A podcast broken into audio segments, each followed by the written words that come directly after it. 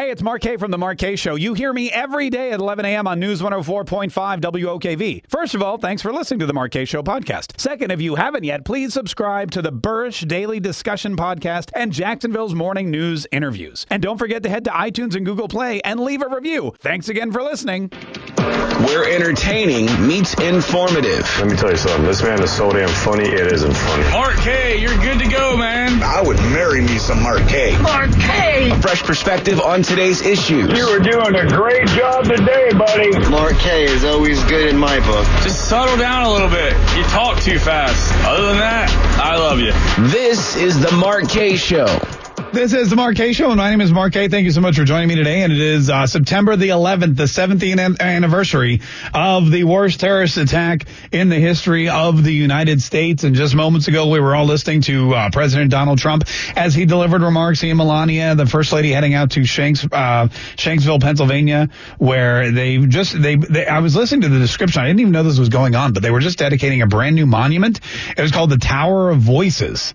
I think that's what it was. Tower of Voices, and they made it 93 feet high, of course, because it was Flight 93, uh, United 93, and there are 40 different chimes in the tower, and they are each unique, uh, but they each play in unison. As the president was describing, that is, of course, one tone for each uh, American life that was lost on the plane. All 40 of the heroes who took down that plane and kept it from ever reaching the capital, which is still to this day in the history of the United States of America one of the most, one of the most incredible stories that we've ever heard. Pardon me.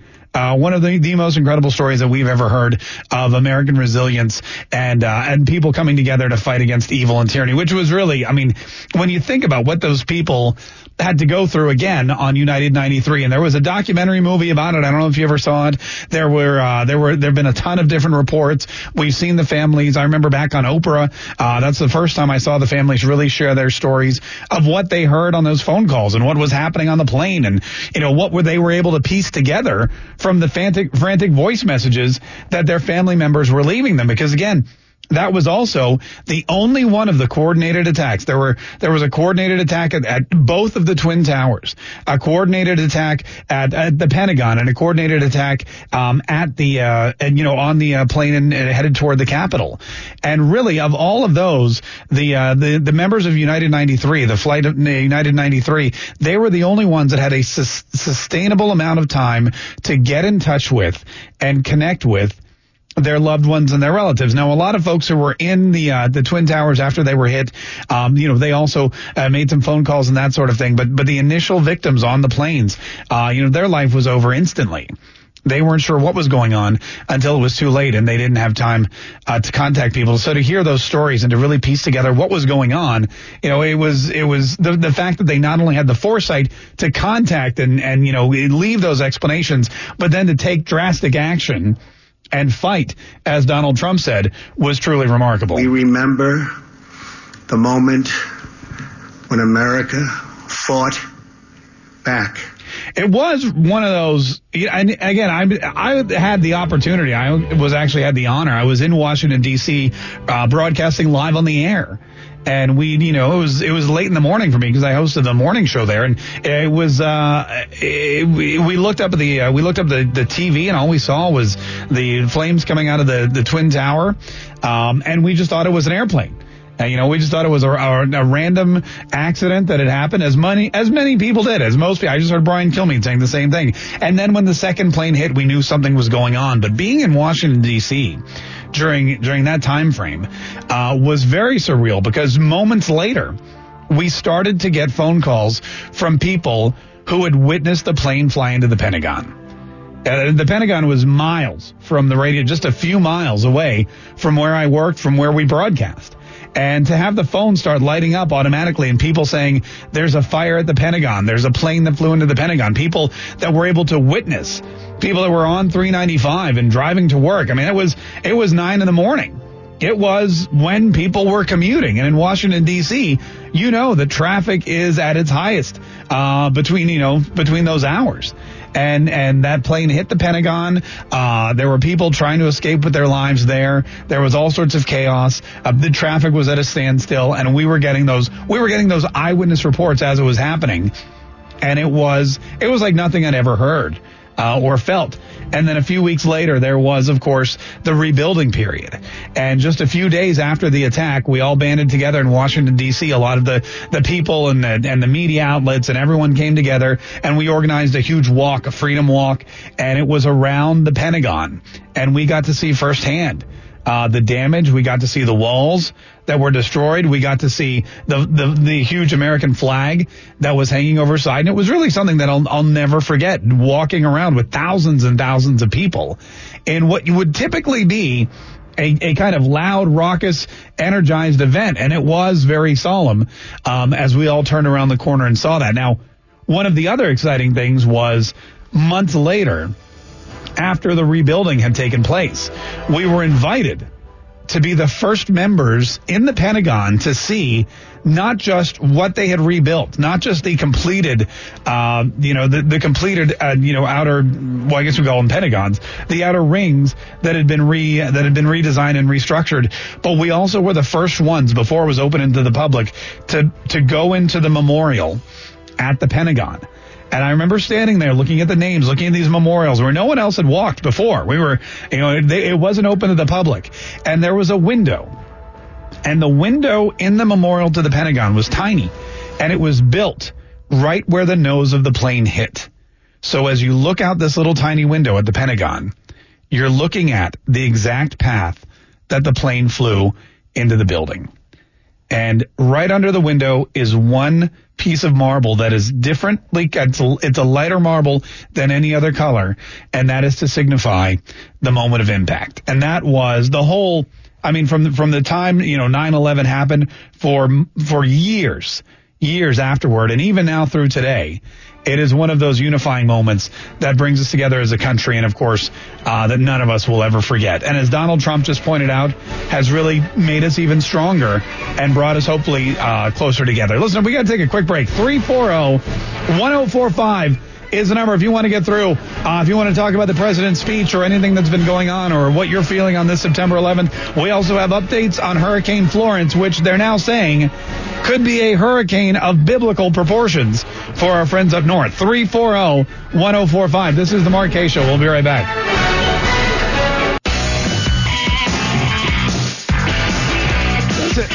Pardon me. This is the Mark Kaye Show. Sorry, I'm all choked up. Uh, 340-1045 is the number. 340-1045 is the number. It's 17 years since the uh, Twin Towers were attacked in the Pentagon and the uh, plane in uh, in Pennsylvania. 17 years, which means 16 year olds who are out there driving around now who don't even remember it. A lot of people, you know, a lot of people I work with said, oh, I was in fifth grade when that happened. And, uh, you know, I was on the air in Washington D.C. Uh, one of my, and one of my first big, you know, it was, it was a, it was a, it was a crazy day for everybody, uh, no matter where you were, even if you were in school or if you were at work and it's something that if you were in a plane anywhere, you were immediately grounded. That was the other thing. I remember getting plane calls, uh, plane phone calls from people who were, were grounded in in uh, DC at the airport. They weren't even from DC, but they knew I was there, and uh, you know they were saying, "Hey, how's it going? Can you help me out? What do you you know? I don't know how long I'm going to be here." Of course, I was at the radio station for for basically days. Um, my wedding was planned for September. My wedding anniversary is uh, it's coming up. It's going to be 17 years, September 15th, 2001. We got married four days after 9/11 and and of course all of our plans changed. There were you know as a destination wedding. We were uh, we were forced to you know drive instead of fly. And would postpone our honeymoon everything. But luckily all of our guests from around the the country uh, all of them with the exception of one they were able to make it to our wedding. And again you know it's because it's resilience. Uh, because you know it, it's Americans saying, "Look, this is this horrible thing happened, but we're not going to let it affect us," and it is something that uh, it's something that continues today. And if you if you hear listen to Donald Trump's words and you listen to the president speaking at the memorial site in Pennsylvania, forty incredible men and women showed the whole world that no force on earth will ever conquer the American spirit. I mean, it's pretty much, it, it, sums up exactly what the American spirit is and why 9-11 happened the way it did and why the Capitol building did not come under attack and why that plane did go down in the field. And and you know the heroes, not just the heroes of the American Revolution and the American Civil War and World War II and World War One and, and Vietnam and and you know wars since then, even the, uh, the Desert Storm. When you look at all the heroes that you think of, you think of you know heroes. Okay, they get guns and they dress up in camouflage, and we put them through basic training, and then we send them halfway around the world to do uh, to do our you know to do the, the, the bidding of freedom, if you will, to keep to keep the world free from evil dictators. Those are heroes too. But then there are the heroes who on the plane have to figure out with the moment's notice and with very limited information. I mean, they're getting in for think about this they're on a plane and they're trying to piece together what's happening and they were able to figure out from phone calls with their relatives that they were basically being weaponized. That they were on a plane, three other planes had already attacked uh, targets in the United States premeditated attacks that were coordinated by this evil group of men. They realized they were going to be the fourth target. They didn't know how many other planes were compromised. They didn't know what was going on, but they all realized this was not going to end well for them. And they needed to do something to make sure that they could limit the damage to the United States of America and to the American citizens. And that's exactly what they did. And to do so without even being sure you know, without without knowing exactly what was going to happen, to have that that that defiance and that and that you know, I, I don't even know what you call it, but but to be able to be so certain that you know it was it was do or die, uh, it, it's just a remarkable thing that they all did. We treasure their memory, we cherish their legacy, and we ask God to forever bless the immortal heroes uh, of 9-11 and ever since then too because you know after 9-11 we heard all the stories of people who joined up not just with the military but with the police department with the fire department. So many inspiring stories of people that became EMTs and rescue workers because of the things that they saw and felt on 9-11 so many people went into public service as, as congress people you know so that so that we could strengthen the military and we could strengthen our American um, you, you know protective services and, and that sort of thing. So it has been uh, for the last 17 years, a somber day. And I, you know, people always ask me, they say, God, when is it always going to be this somber? And I mean, the answer is, I hope it is. I hope it is, I hope it's always this somber. And I hope it doesn't just go the way of some of the other remembrances and some of the other holidays. You know, Pearl Harbor Day, we barely even recognize. Uh, you know, Memorial Day, uh, you know, it's mostly a, a time for, for, for weekend barbecues. You know, and they, they call this Patriot Day. September 11th. And I, for one, hope that the uh, the somber tone and the the reflective spirit and and the way that we all kind of reflect, you know, and and dial it down a notch. I hope that that remains. Uh, because I think it is important, especially when you look at the that at the everyday ordinary Americans on Flight 93 inside the Twin Towers at the Pentagon and the police officers and the workers and the and the strangers who took people in when they needed it their most, when we were at our most vulnerable. I hope that it never, ever loses loses this tone.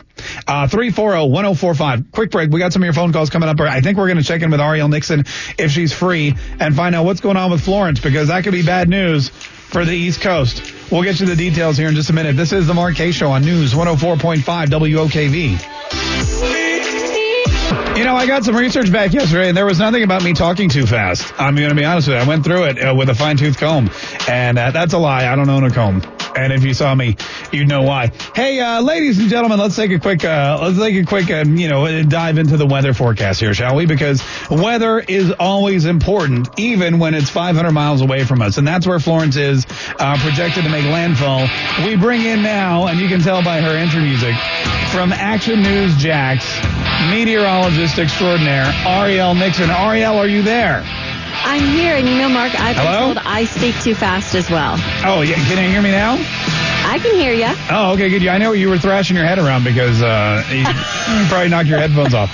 Well, and now, listen, are you there at the meteorological hub?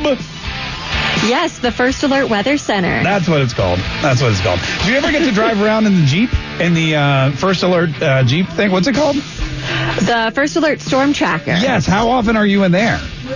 You know, not that often, not as often as I would like, but I think it might be heading up to the Carolinas I was going to ask. days. Yeah, so somebody's going to have to drive all the way up there and make sure that they're they're uh, they're getting full coverage. That's great. That's Oh, great. yeah. That thing I hear, the way they built it is that the exhaust pipe actually comes out the top of the truck so that it was doesn't get clogged with water. Is that right? It has a snorkel. That was actually an addition after Matthew because there had to be some repairs after driving down uh, the streets in St. Augustine in the Wow. floodwaters. Wow, we have a we have a, a Jeep with a snorkel on it. That's amazing. That's It's amazing. I- cool. I, love that about us. All right, so let's talk about Florence because this thing is still pretty powerful, right? I mean, it's still chugging along. It is a major category four hurricane. I think I spoke to you yesterday when it was still category three. Yeah. So now winds are up to 130 miles per hour. It's about 900 miles east southeast of Cape Fear, North Carolina, and it's moving west northwest. And that northerly component there to the direction is important for our local area. Okay, and that means that it's less of an impact of us the farther north that it goes. Absolutely. Okay. Uh, the spaghetti models are no longer taking it anywhere near Jack. I don't even see that one straggly line anymore that's going through. Yeah, we're starting to see more of a consensus again, making that northwest turn up Right. towards the Carolinas. It's just a matter of where along the coast of North or South Carolina that it makes landfall. But they have now hurricane watches all along the coast of North Carolina and most of the South Carolina coast. Okay, here's what I'm hearing uh, on the internet, and you know you can never trust what's on the internet, but I'm hearing biblical flooding. Uh, you're looking at millions of people could be affected and without power for weeks.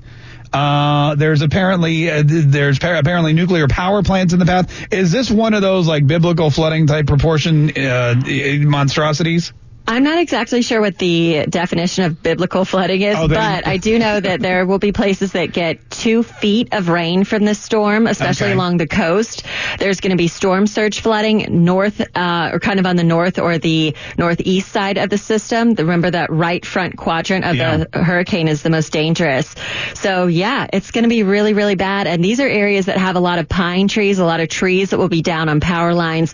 So that means long-term power outages. Okay. Uh, I we just just did a report how everyone's flocking to the stores. Of course, in North Carolina, they're getting all the bottled water, they're getting all the batteries and things like that. My wife actually yesterday told me because I was pilfering batteries out of our hurricane kit. Uh, for the kids' remote uh, for the Xbox, and she said, "Don't touch those; those are the hurricane batteries." So I guess it's always because there are still two other storms following up, one which could impact us. Well, we're watching Isaac moving into the Caribbean. It doesn't look likely that that's going to impact us, but we're keeping a close eye on that. There's still some uncertainty with that one. Helene out in the Atlantic is going to stay there, but then there's two other areas that haven't yet developed. One that will be kind of into the Gulf of Mexico late week into next week, but that it looks like at this time is headed towards Texas. Oh. But again, all this subject to change. All right, of course. And what are we looking at today since we have you here? Just afternoon showers and thunderstorms moving inland. So today's going to be a real typical day, upper 80s, heat, humidity, a lot like yesterday. Oh, okay, great. It's like we just hit rewind, uh, re, uh, replay on it. All right. Drier though by the end of the week, we've got dry air wrapping around the other side of Florence. So we're on the dry side of the hurricane. Oh, that's good news, I guess. Yeah, Ariel. Nixon, and are you back on at noon?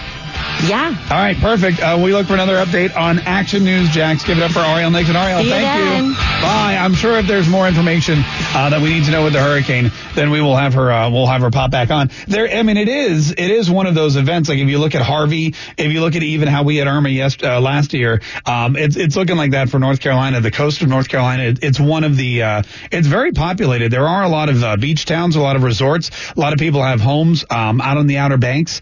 Uh, if it impacts at all, any of all uh, like the Virginia Beach area as well, and of course South Carolina, the Charleston area, which is which is always in the eye of some of these storms. So we will be following that. A good friend of mine who works here, his brother goes to the University of Charleston or the College of Charleston rather, and he's like he doesn't have a car, so I'm headed up there right now. I'm going to pick him up and I'm going to drive him back down here to Florida for safety, which is it's always ironic when Florida is the safe place. When people are when there's a hurricane coming and people are evacuating to Florida, that's always weird to say. And One years ago, I lived in Raleigh and there was a hurricane and my mother lived in Miami. She wanted to come up and visit and I was like, "Don't just stay where you are. You'll be fine. Miami will be fine." And then of course, I was right. Miami was fine and we got pummeled uh, we got pummeled by that one. So, you know, these, these are the, how these things happen. Um, as we follow along today, look, there's going to be, uh, there's going to be some more tributes. Uh, to 9-11. I'm sure you're going to see some of those. We have some of your phone calls too coming up. 340-1045. Donald Trump, President Trump, um, out in Shanksville, Pennsylvania. And he, they were dedicating a new monument. There's a new monument out there. He was giving a really well thought out speech. It was a really well written speech. It was really, uh, it was, it was really, I thought, you know, the, the perfect kind of tone for the day. He celebrated the heroes. He celebrated the lives of those that were lost and those that were always affected. And then he talked about this great new memorial that they have, this 93 foot tower with 40 chimes in it and how it will always be there and what has become a very, very historic site in uh, the United States of America. We're here to pay solemn tribute to the 40 passengers and crew members on Flight 93 who rose up, defied the enemy, took control of their destiny, and changed the course of history.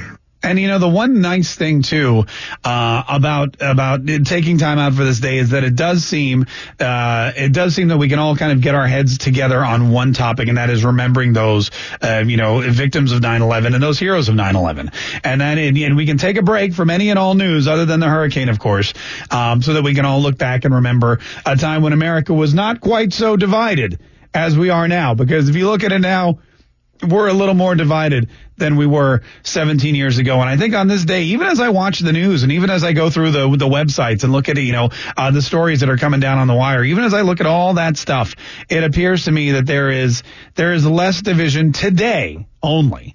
And I feel like that's a nice tribute uh, to the memory of those who are gone as well. 340, well, I'm sure it'll all be back to normal tomorrow. 340 in fact, I'm 100% positive. 340-1045 is the number. 340-1045 is the number. Quick break. We got some of your phone calls and open mics coming up on the Mark Kaye Show. It's News 104.5 WOKV.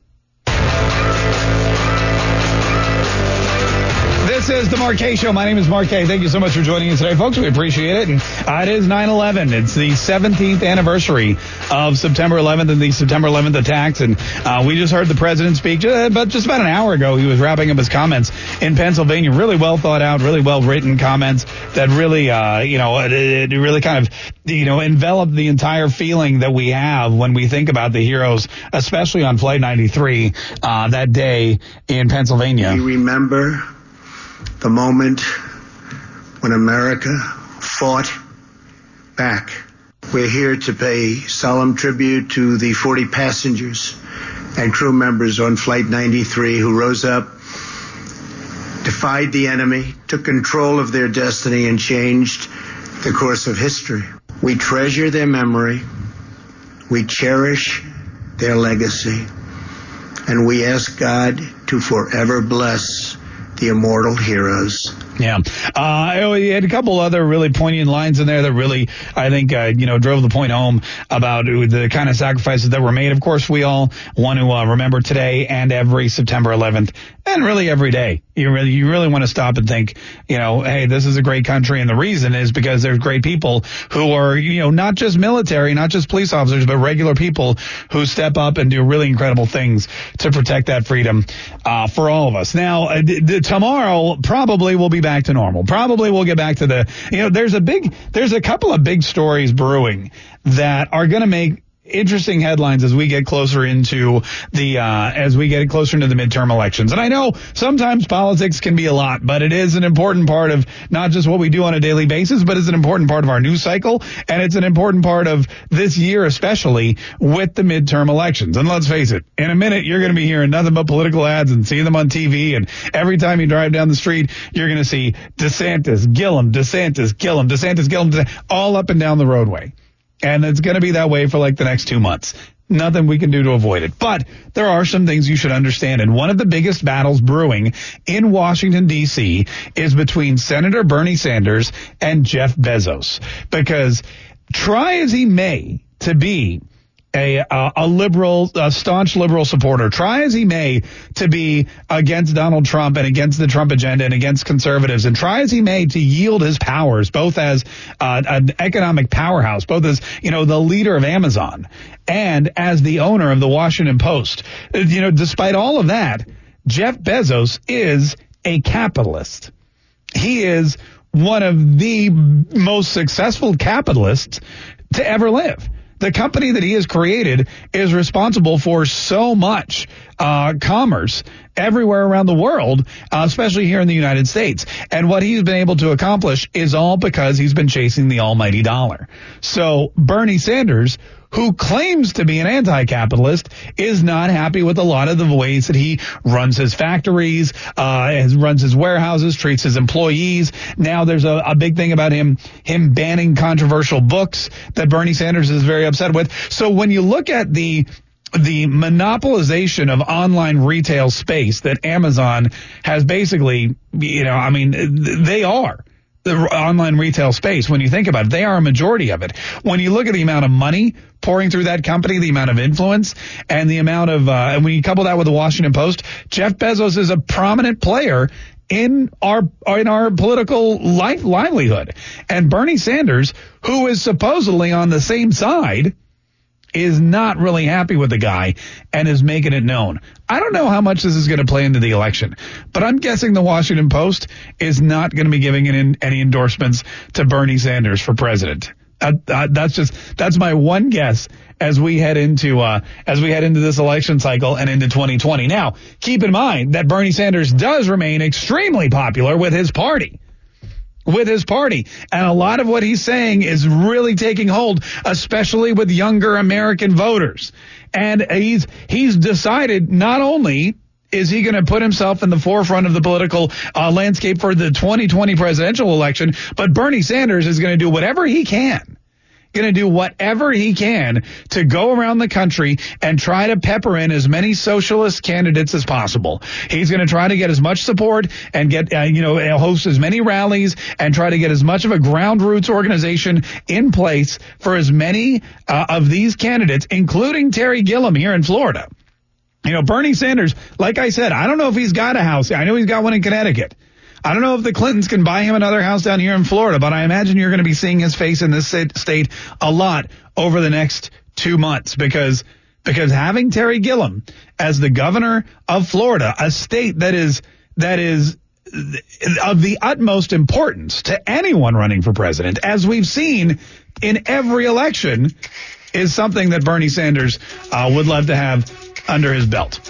Uh, anyway, so we'll we'll be following both of those, and like I said, we're going to be kicking back up with with some more of this news tomorrow. Stay tuned. You got the news and Rush Limbaugh coming up next on News 104.5 WOKV.